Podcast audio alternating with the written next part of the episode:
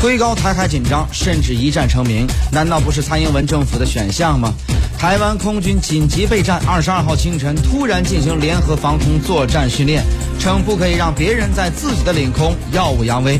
很遗憾，如同没有海峡中线一样，不存在所谓领空。默契在则在，默契无全无。蔡英文政府有种想发战争财的赌徒心理，以小博大。再看国民党后浪和前浪两代人显然不同调，如何看马英九和江启臣的表态？在今天节目当中呢，将请出呃台北现场的两位嘉宾做出深入分析。台湾时政评论员张友华先生，台湾大学政治学系教授张亚中先生。首先，我们关注的话题呢，就是台湾这两天在进行的一个军事的联合演习。呃，这个军事的联演呢，它目前从科目到整个的它的一些操作的一些流程，怎么去评判？台湾的一个制空权呢？有关这方面的内容，我们来听一下在台北现场的台湾时政评论员张友华先生的一个分析点评。其实台湾这次联演它分成两大部分，昨天是空军，今天是海军，但它主要的。联演方式叫做联合制空，联合制空它包含三个方面，第一个是空军方面，第二个是防空导弹方面，第三个是海军方面。它主要要测试两大系统，在空军方面，它是要测试环网系统；在海军方面，它要测试苍穹系统。那刚刚好，一个是在东南，一个是在西南。那这个地方也是美国要求台湾必须要强化战备的地方，所以这一次的联合防空操演，我呃主要的目的是找出台湾防空的漏洞，然后这也是美国要求台湾必须要做的一环。那只要这两项系统测试完成的话，未来在屏东的大武山，台湾极有可能还要再买一座。呃，长城预警雷达在东部的话，就海军方面，他就必须要建立一个苍穹系统，以防止中国大陆从巴士海峡啊进击台湾。嗯，好。那么怎么去看待现在目前台湾地区的整个的军力的状况，以及呢，呃，目前蔡英文政府的一些。关于军事方面，它未来的一些战略方向，这些方面的内容，我们来听一下，在台北现场的台湾大学政治学系教授张亚中先生来听一下张教授的点评分析。我觉得蔡英文他目前在这个局势下，其实他完全是一个被动的状态。为什么讲？就是说，美国从长期来讲，它是要遏制中国大陆的崛起；短期来讲呢，特朗普他在十一月三号要选举，他需要打抗中牌。所以换言之，那蔡英文政府呢，他又是百分之百的愿意护从于美国。所以在这个情况下呢，美国现在要对抗中国大陆，美国多么期待能够挑起一场两岸的冲突。如果这个冲突能够挑起来的话呢，对于特朗普他在十一月三号的选举有绝大的多数，有绝大的好处。那另外来讲，如果两岸之间发生冲突，对于美国要背革中国大陆，要遏制中国大陆，可以透过全世界去制衡中国大陆，也可以产生一定的一个效果。所以换言之，美国这个大战略是在刺激中国大陆，希望中国大陆做出剧烈的一个反对，做出一些反抗。那在这个情况下呢，蔡英文是完全是服从于美国的政策。所以说呢，基本上他面对现在不断的军演、不断的演习，他在概念他也要强调一个我绝对敢与中国大陆作战的这么一个信念。所以换言之，两方面的火药库的火已经点起来了。这一场两岸的冲突现在已经取决于谁？取决于美国。美国要让两岸的冲突什么时候发生？美国有绝对的主导权。所以现在看大陆，大陆就必须要有高度的一个战略定力。什么战略定力呢？就是美国现在在十一月三号以前，他会想尽各种办法，让两岸之间变得非常的紧张，甚至是冲突是一触可可可及，包括政治上的，包括军事上的，用各种的方法。所以我个人倒认为说，面对这样子的，不管是台湾的演习或者特朗普的所有作为。北京方面，特别是在十一月三号以前，一定要做好百分之百的战略定力，而不要随着美国的随机起舞。这是一个非常重要的关键的时刻。太过于冲动或者忍不住气的话，对两岸关系、对中国大陆的发展，我觉得都不见得是一件好事情。嗯，那么如果台湾当局继续来拱火的话，那么最后可能会吃亏的或倒霉的，那就是台湾当局了。呃，那么另外呢，是怎么看待？就是说，如果一旦啊，两岸。啊，有军事冲突甚至开战的话，美国有协防权吗？有关这方面内容，我们来听一下张友华先生的一个点评和分析。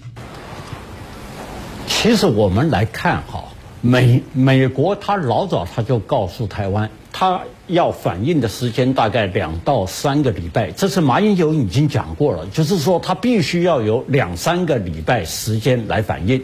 那第二个就是说，美国希望强化台湾的所谓的常备战力。那常备战力就是持久战。那 A I T 他们政治组跟相关的军事组都到台湾各级部队。差不多参访过了一遍，他们认为台湾的持续战力好，那有问题，那有很大的问题。那第三个就是说，台湾现在向美国所采购的各类型武器，必须三年后到位。那个时候蔡英文已经卸任，那现在台湾的武器又是二三十年前的武器，所以这个中间的武器代差的问题，美国要求台湾要好好处理这一方面的问题。当然。更重要的是说，我们要看美国的下一步，他不，他会不会用刺激中国大陆的方式？比如说，好比说，美国的国务卿庞佩奥，他要到亚洲来，他有亚太之行，他亚太之行，他会不会经过台湾搞所谓的过境外交？这一点，现在双方正在安排。我觉得就是说，看美国刺激中国大陆的程度，才能够确定你两岸哈开战几率的多广。除了军事方面呢，还有涉外层面上，因为我们看到呢，这个呃，美国国务卿蓬佩奥呢是有计划要到亚太进行出访，但在这个时候呢，有一个声音在进行讨论，也就是说，有没有可能会出现一幕，也就是他在出访整个亚太的过程当中呢，到台湾进行一个过访呢？有没有这种可能性？那么目前呢，是在有一些声音正在讨论它的一个可行性。不知道台湾方面对此有一个怎样的声音，怎样的一个研判呢？有关这方面的内容，我们来听一下，在台北现场的台湾大学政治学系教授张亚中先生来听一下他的分析和点评。好，现在台湾内部来观察这个事情，我们认为说，美国这个所谓的十月惊喜哈，在选举前的话，美国会做一些大动作，所以说，呃，庞佩奥他会利用这次亚太之行的时候，会不会到台湾来进行访问？这是第一个。第一个呢，最严重就是所谓的进行官事访问。第二个呢，就是落地到台湾；第三个呢，就是在台湾的桃园机场，这接受所谓的在贵宾室里面跟大家见见面，或者在在飞机上跟台湾的这个政治人物接触见面。反正不管是进行到哪个城市，它其实就是一个政治的目标。